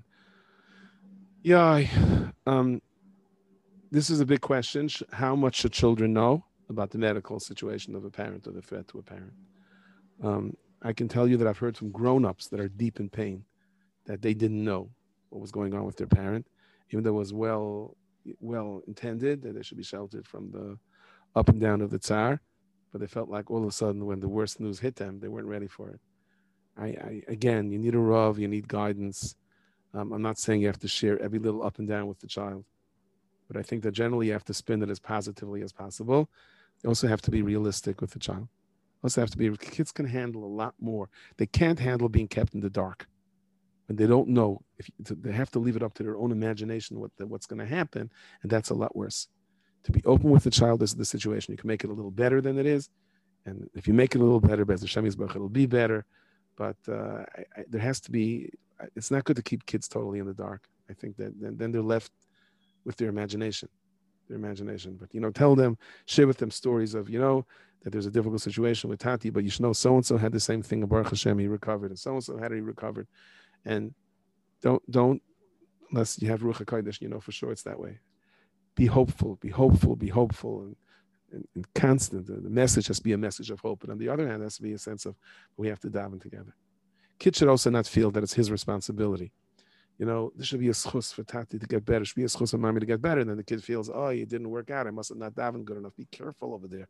Kids shouldn't fall into that thing and say that uh, you, know let, us try to do things I, I don't know if the children are the ones to do things in the schus of their parents that's what everyone else should do child should be positive the child should try to be good let's try to give uh, um, tati nachas and mami nachas and, and, and that alone is going, is going to bring about a refuah so to be generally positive even more positive perhaps than the reality is but not to keep kids totally in dark should we push the child to therapy of course of course that's the child kids need to talk kids need to talk but uh, they have to find the right therapist also, right? Um, not every kid matches up with every therapist. That's the way it is. The therapist could be a fantastic, fantastic therapist, but this, whatever it is, it could be that, could be that just the kid at that moment wasn't ready for therapy. But uh, for sure, kids should have someone to talk to. These kids should have someone to talk. To. There are a lot of good organizations out there that are doing a lot now, a lot of focus on siblings of. Uh, I don't want to stop mentioning organizations on this side and others, but there's a lot of organizations out there that are giving time for siblings of children that aren't well because they sometimes get uh, I don't want to use the word neglected, but it's just uh, it's a kart it's a short tablecloth. You know, the parents can only do so much.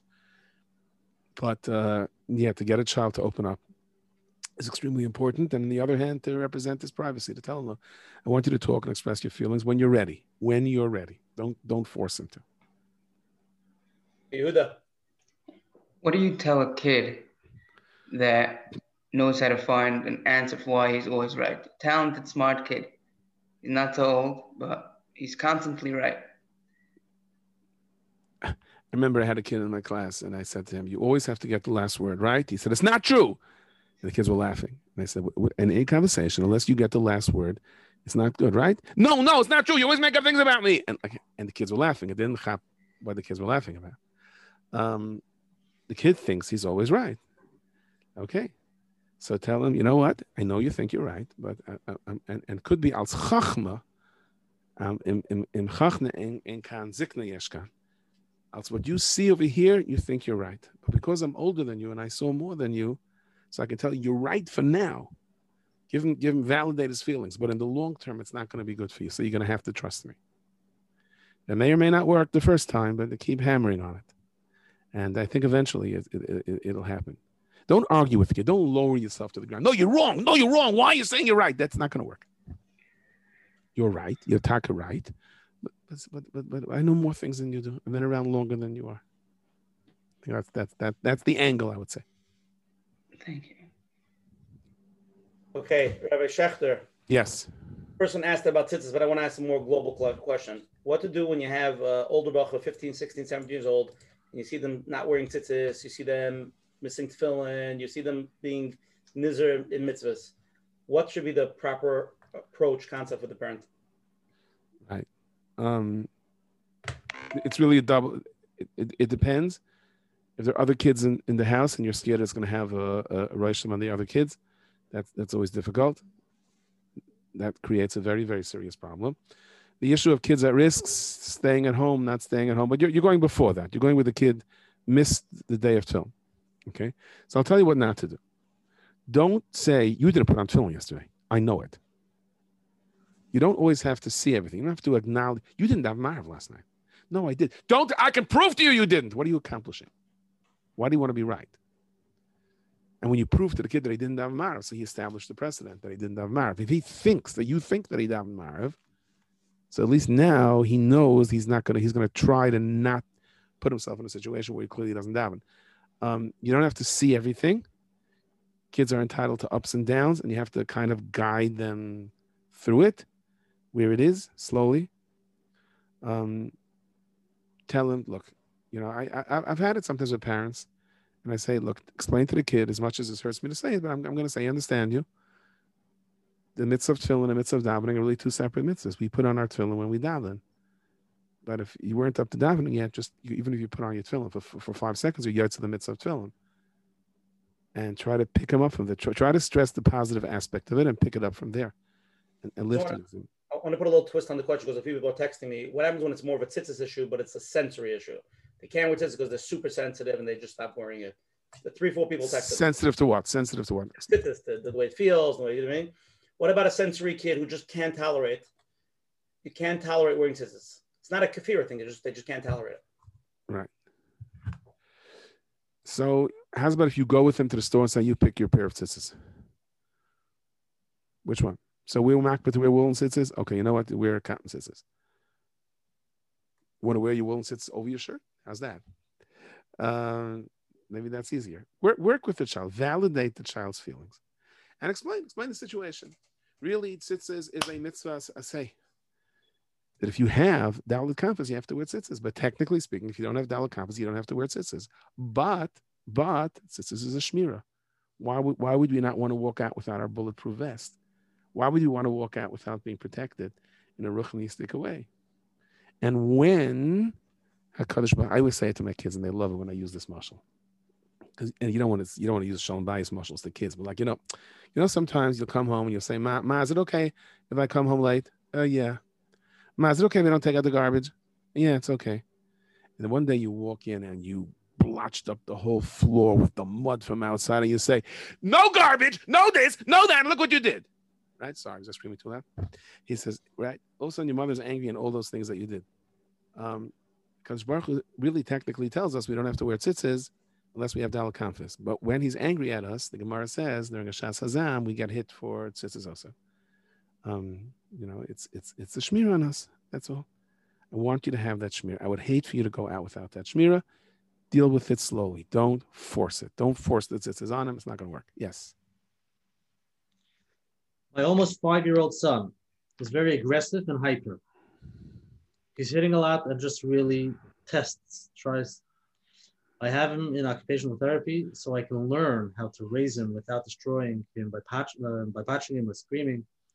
I try to stay calm, but he literally doesn't stop. Any words of advice, please?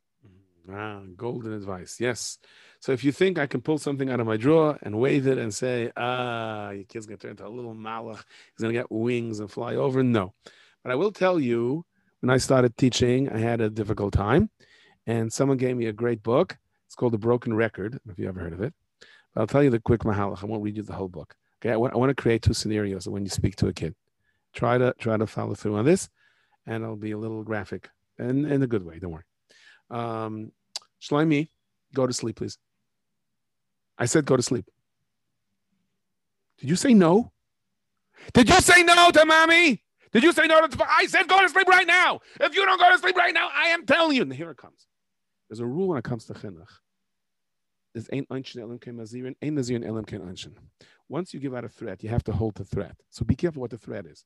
Don't tell the kid you're not going to have supper for the next 30 years because you're not going to be able to keep that threat.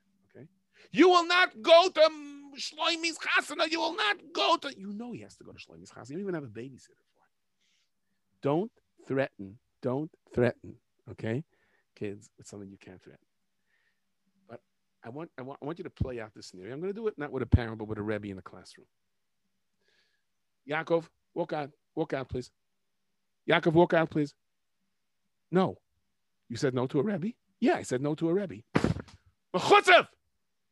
Are you a mech? Yeah, yeah, I'm a mechutzev. Yeah, yeah. You know something? My father's part of the board of directors, and he wants he can have you thrown out of this yeshiva. What? Get out of this room right now. Uh, so who won? Who lost this fight? Kid won. Rebbe lost big time. How do I know the Rebbe lost? Well, first of all, the kid's still in the room. Second of all, if you want to know who's winning an argument, look to see who the volume of whose voice is getting higher and higher. Watch this. Yaakov walk out of the room. No, you can't tell me what to do. All the kids are going, ah. Yaakov walk out of the room. No, no, I'm not going. Yaakov, walk out of the room. No, I'm not going. Yaakov, walk out of the room. I didn't do anything. There's no reason why I have to walk out of the room. Yaakov, Yaakov, walk out of the room. No, please, no, it's not there. Yaakov, walk out of the room. He walks out. How come the Rebbe won now? Whose voice was getting higher? Whose voice was getting higher? Children are very quick to feel who's in control. If you are stunned by the chutzpah of your kid, your kid knows that and will build on that. You, you have to keep the volume flat. Keep the volume flat. Eventually, the kid is going to give in and walk out. Most of the time, when a kid gets chutzpah, they doesn't stop and start slapping. You, you slap him, you're going to be in big trouble. You, he's sensing your frustration. And the kid is getting what he wants. He's getting the attention from his mother that he wants. He's getting what he needs. It's it's easy. Take the emotion out of it. You're a robot. No, no, no, no, you can't slap him. No, if you slap Chaim, if you slap Chaim, you're gonna go to your room. If you slap Chaim, you're gonna go to your room. Okay, now go to your room. Um, you're gonna see. Once the kid starts getting louder, then you're in control. I think that's a little bit of an answer. Also, if you want to tell kids what to do, you would tell kids to go to sleep. I've always found it with my kids. Don't come in a second, stop playing, go to sleep. That's that's tough. Okay, I'll give you another 10 minutes, okay? He already, he's starting to process within 10 minutes. After five minutes, five more minutes. Okay, time is up. Okay, another two minutes, but that's it. Most of the time, I found the kids will go. Give them time to process the, the response. I think that that also could be very helpful. Yes. Okay, we have so many more questions. I'm gonna I'm trying to trying to cut Brian. This. Okay, the, the live won't be in a second. Um, we, we, we, touched on it a little bit, but it's a little bit more detailed, the question, so I think it's important. I have two boys very close in age. They're 13 months apart. The older one is my oldest, and he's a weaker student educationally and socially is much more quiet. The one right under him is smarter, has more friends.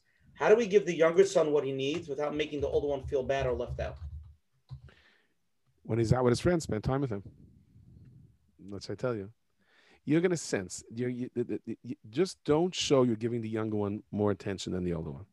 And when the when the younger one comes up with a cute line, don't burst out laughing. No, laugh.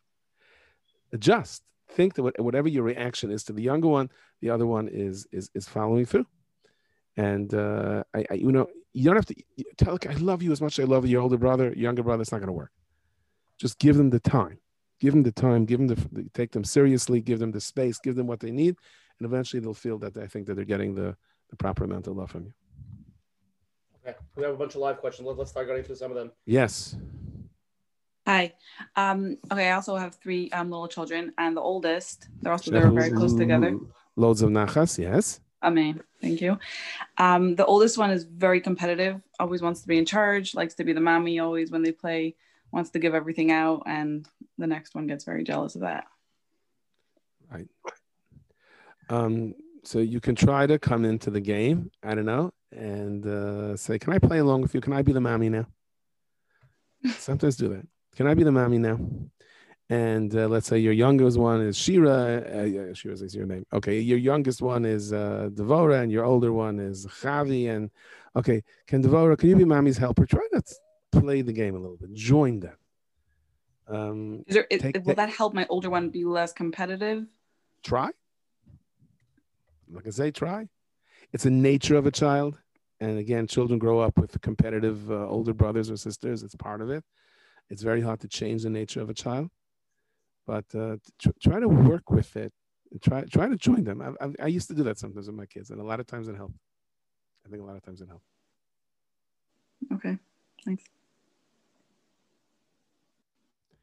Yes. We have a child that is in and out of the hospital is really, and it's affecting the functionality of a family. I know that it's um, it's not applicable to everyone, Baruch Hashem, but do you have any advice on how we can keep a balance of calm in our home? Unfortunately, it's an the sign that, uh, you know, I don't want to say too many people have because the Hashem knows obviously what he's doing. And again, getting back to what I said, to try to maintain some type of a connection. You may want to, sometimes you don't want to let in an uncle or a niece to help out because if you want to be independent or you don't want somebody else in your kitchen, which I understand very well. But if there's a need for it, allow it. There's nothing wrong with taking with, with, with, with allowing other family members to help.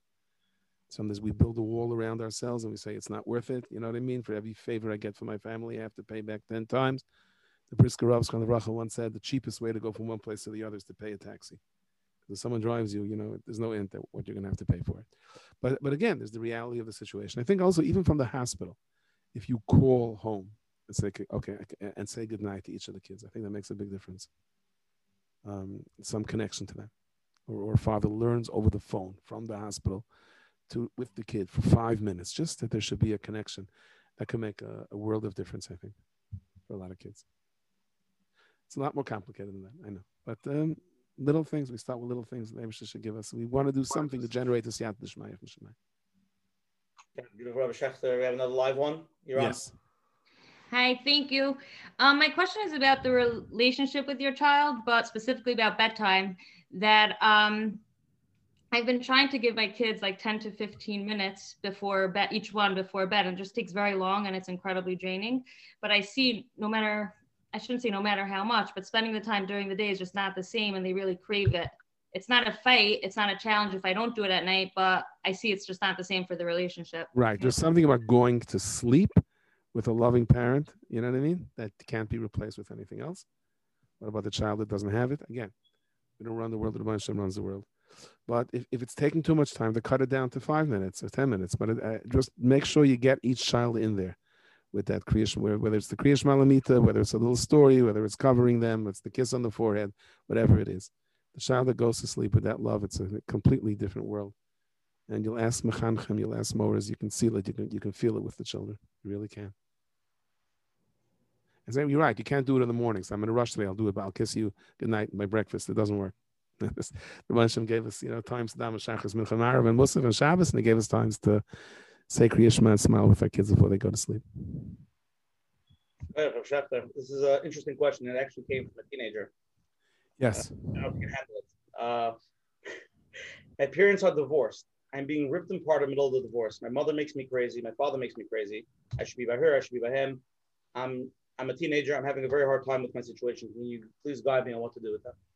Right. So obviously, the, I don't think this is the venue for it, but the, you you have to have someone to talk to. You have to have someone to talk to. And if you're the mother you're the father, your child has to have someone to talk to you besides for the parent. And as far as parents are concerned, custody fights and, and, and divorces, Rahman al Slander, you know, it says Mizbeach Yarid all of the Mois, Mizbeach cries by a get, and the reason is because the kids are the carbon. Um, whatever you do, the Abish will help. And if Shalom Bayis is not an option, don't make the kids the ping pong ball in, in the game. It's not worth it. It's not worth it. Don't try to buy out the kid because at the end of the day, you're not going to buy him. He's going to resent it. He's going to resent it. The, the, the, the kid at the end of the day, 99.99% of the time, is the mother is a mother and a father is a father, and you can't change it. It's a mitzvah. It's a biological reality. It's part of a Kadosh Baruch Hu's plan. And of course, someone's going to say that, well, I can't. My mother, mother's a bad influence. The father's a bad influence. Every case is different. But the, the, the animosity, don't try to run it through the kids or try to win over the kids by bribing them, it, it falls apart. But here's the child asking the question. And the child is, you have to be strong enough to say, this is going to be my life. The Rabban Hashem gave me this Nisayan, okay, to grow up in this kind of a house. I am going to be one day a mother or a father, and hopefully, and I'm davening now to have Shalom Bayis, and Bez Hashem Yisbarach, and maybe these experiences are going to help me help others. But right now, don't let yourself be a ping pong between your, your father and mother. And tell your mother, please, I love my father and I love you. And really don't make me the, the ball in between. Shechter, what do you suggest for children that are constantly asking for things? We do some earnings and we buy them sometimes, but everywhere we go and every store we want, they keep on wanting more and more and more. Yes, there's a reason stores put the candy right. A reason stores put the candies right on the on the aisle where the kid can reach for reach from it. Right. Every store will put the candies just where the kid can reach from it on the carriage and say, "Excuse me, your kid is," because they want the kid to do it. Right. They want the kid to break the bottle, so you should have to pay for it. That's part of the plan. Make a cheshbon. There should be a cheshbon. I, I don't believe in giving kids things for nothing. A Shabbos party, a birthday party, whatever it is, but you know you want to earn it. Um, if, if, if, you, if you earn it, if you do things on time, there's a chart in the house, you get it. If a child wants something and it's something that's reasonable, then let him earn it. Let, let him earn it. So th- th- this is what I want you to do. Want whether it's three days that the Rebbe doesn't call and say you were you were sent out for throwing spitballs, or whether it's three days that you went to sleep on time. Let let the kid earn it. I, I don't think instant see and get is not going to work because his appetite is just whetted and he wants more and more. I think so. Okay, the last question. If anybody else wants the last live, this is it. This is the last question. Then we'll go to closing Rabbi Shechter. Yes, we have to go with Sang soon. Yes. Yes, some Yes. What to do when we covered so much ground tonight? There's so many questions we did tonight. Yeah. The answers are so sharp, and so there's nothing more to answer. You say it clear, you know. Like, there's nothing more to answer. It's not the whole answer. It's just again, like I said, the point is to get us thinking. That's all. That's it. Yes.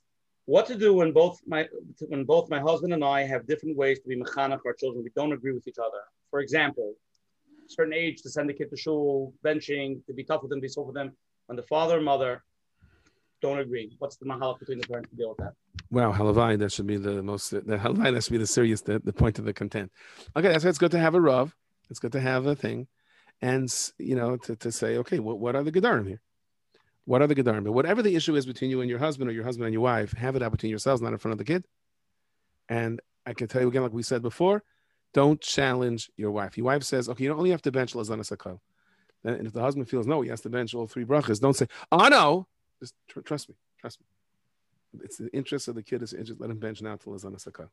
If you want to discuss it with your wife, discuss it later, not in, not in front of the kid.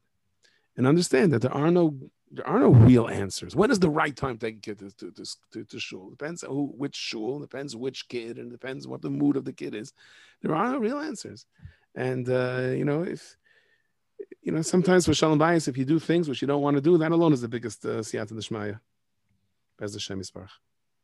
Rabbi Chef, the more people want to ask live, it's okay. Can I push you a few more minutes? Yes, yes, yes, yes, yes, okay. yes. You're on.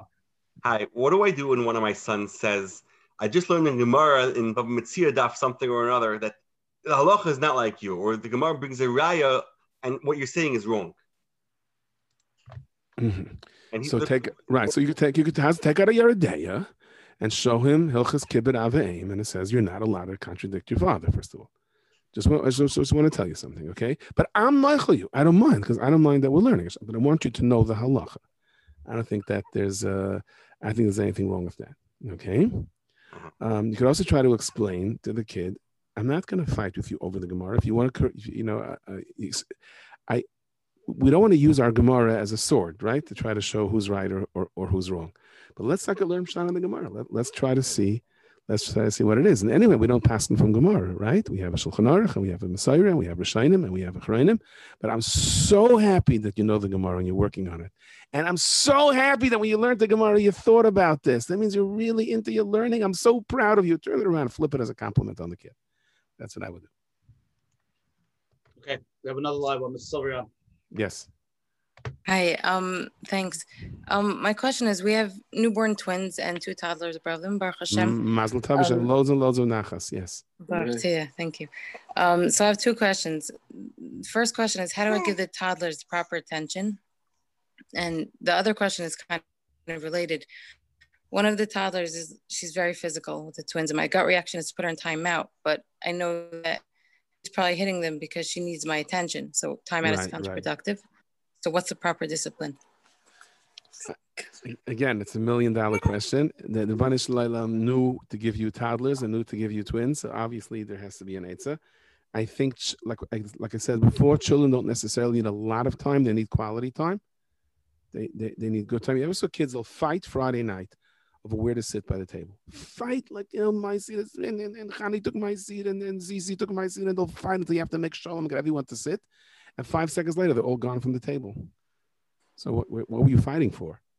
And the answer is kids don't need time. They need they need just those moments. I know toddlers need their mommy.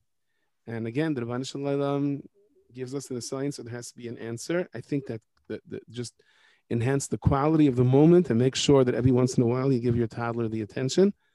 And then I think they're good. You know, eventually they're, they're good to go a little bit on their own. Um, they should give you loads and loads of nachas, and you should have nachas from all of them. And as a Shemis Baruch, your toddlers and your twins should have the same problem. Amen. Thank you. Yeah. Okay, Shkoyach, let's go to closing first. I want to go great to Shkoyach, the official Shechter coming on tonight, giving us so much chizuk. Real Rabbi Shechter, I think we covered the most questions tonight than any other night. It's the topic. It's the nature of the topic. Okay. We, too much? Did we, did we overload you? Right. It would have been a, no, no, no. I wish I would have had better answers. But again, if you would have had right, if the shiur would have been about the stimulus check, I don't think it would have been that much questions. That many questions. because the question is maybe there. Yes. Okay. Properly. But uh, again, this is this is a topic that we all deal with and we all live with. Okay. again, a for being Mechazik. So many people here. There was mamish, probably over a thousand people total here tonight. Hashem, thousand people see the video. Again, tonight she was learning the Zicher for Shalema. Uh, Bocher, Shloime ben Sarah Aliza, for Shalema, for uh, Nefesh, for Zaguf. Schos of all the people here tonight, all the people who watch it, should be a great for Shalema official. Amen. Amen. Amen. Can you write sign? Says, Ein ben David Bach, Yichlu Kalin Hashem Shabaguf. And just remember, every time you bring a child to this world, you bring the Geula closer. The Rabban Hashem has a plan. Just a little little story I heard on the way coming here that there was a. Let me let me let me. I was going to wait till your closing. Okay. Okay. Give me one sec. Um, again, next Sunday, everybody's here. We have a tremendous show with Rabbi Yosef Ben Shushan. We're going to be discussing uh, enough talking. It's time for doing things, real practical ideas on how to help yourself, help your kids, help others. It should be an amazing program. We've already discussed it with Menachem this week. It's going to be something really amazing. Anybody who's on tonight, for sure, should come on, tell everybody about it. And again, tell, tell, tell people about the shiur. Everything tonight's recorded. It's going to be on Menachem's website, www.menachemberfel.com. If you have any questions or you want to reach Trevor Schechter, I guess just email Coach Menachem, coachmenachem at gmail.com. We'll forward everything to Trevor Official if you can answer it. Um, tonight's shiur, shiur number 34. Everything is pre- is recorded. You can call them by the phone. We have we're, we are on two phone numbers now. Call Aloshan, the number 718 521 5231, star 7, and the code for the shiur is 909310. Also, we have uh, another number. It's 848-777-GROW. Again, that's 848-777-GROW. And I want to thank our advertising sponsors, the Liquid Scoop, Rabbi Anini from Chazak, Chayla Kaufman, Shul Summer from JCN, Coach Menachem, closing Verta, they're official. Coach Menachem. Shkoyer, Shkoyer, Rabbi Schechter. And Baruch Hashem, um, we covered a lot of ground and got a lot of concepts. And now to go out into the actual boot camp and uh, deal with it is avada takes the uh, and um, it sometimes can be a challenge. But it's just an interesting um, thought that I have that we want our kids basically to do what's right and everything that's right in a very young age. We don't even give them the time to develop and eventually grow. By, by, by 13, we want them to do everything. And like we discussed with Krishna, there are many adults that, that struggle with Man Krishna. And here you go, you want your son. And uh, sometimes it could be, it could boil down to the parent. The parent has to back up and uh, realize how much of it is because I need my son to do the right thing right now. And uh, a lot of things get in the way. It does take time and everybody's different. Alpidarkoi, again, and uh, for some, some manage to do it right uh, in the beginning. Some it takes time, and we have to realize that and give them the time, be there for them, and not uh, twist all the sides so that it works out for the parents. So thank you very much again. I do want to mention that we're going to have a program, Oshi, with Charlie from Hashem. Say, let me clarify. There's two special programs that are coming out. We're going to tell everybody about it. We're going to have a special program next week with Charlie Rari. It's a whole special thing. And then we're also working on a a special three series shidduch program with Rabbi YY, one for, for parents of that, that are involved in shidduchim, one for the bachrim that are going to shidduchim, a bunch of different topics, older bachrim, younger bachrim, and also for girls. So we're gonna email you the information once we once we once once we have it all confirmed. It's not gonna be on Sunday night. It's gonna be on a different night of the week. Special edition. Special edition. We'll get to that. But the Agresh and uh, I want to talk about official Schechter. We're getting a lot of texts. Please ask for official Shechter to come back again. We want to hear more from official Shechter. I'm, I'm only the shliach. I'm just telling what it says. Don't don't shoot the messenger. Mm-hmm. official. Please give us closing words. Chizuk. Everybody's trying to raise healthy, beautiful b'nei Torah, healthy children for the island. Okay, Sky, thank you. It's beautiful. To, you can feel the you can feel it through the Zoom. You feel the ear, feel it in, in the thing. But don't be mechanach your children on Zoom. That you, you, you be there for them. Um, unless the Rebbe puts you in a situation where you have to, then it's a simon that's going to work. Because Baruch knows better than us. So there's a Rebbe. So there's two people going to, traveling to the Chayza, okay? And uh, they run out of money on the way. They're going to the Rebbe. They ran out of money. So they had an idea. One becomes a Rebbe, the other becomes a Gabbai. And they come into town, and one announces himself as a Rebbe, the other's the Gabbai, and they bring them food. And before they leave, people bring them, you know, a pidyon with money. Valdik, right? And then uh, somebody comes to the Rebbe and he says, "Okay, Rebbe, you know, here's here's money." He says, "I didn't have children for the last 25 years. Can you give me a bracha?" And the guy goes, "Oh, it's get, you know, what am I supposed to do?" And the Gabbai says, "Rebbe, no, Vinchama, what are you kids? Give him a bracha." I don't get into this. Okay, I give you a bracha. Fine, I have children. Let's just get out of here before we get you know arrested for imposters. And they come to the chayza, they come to Lublin, and it's late at night, so they go to sleep in the shul. Meanwhile, the Rebbe, the Chayzer, comes out. He says to his uh, Gabbai, two people just arrived over here. Okay, I want you to find them. And he's looking in old Hachnasas Orchim houses. They're not there. Finally, he comes to the shul. They're there, and he wakes them up. Says, "The Rebbe wants you right now." The two of them go, "Uh oh," and they come in, and the Rebbe says, "I can't believe this." He says, "That man was coming to me for 21 years asking for a bracha for children, and it didn't work. I couldn't help them." And, and you should know that your bra- that, that that what you did tonight, the bracha helped. The only thing I don't know is which one of you was the Rebbe, which one was the Gabbai. Tell me. And they go blah. So one of them says, Rebbe, if the Ruach HaKodesh didn't tell you which one is the Rebbe, which one is the Gaba, this time you're not supposed to know, right? And the two of them walked out, you know? Eibishter gave you these children. You're the parent. Sometimes you're the Gaba, sometimes you're the Rebbe. Your bracha works. Thank you very much. Yeah. Everybody, yeah. thank you for coming tonight. We'll see you next week. Same time, same place. Yosef Ben Shushan. Good night. Carlton. Bye-bye. Thank you.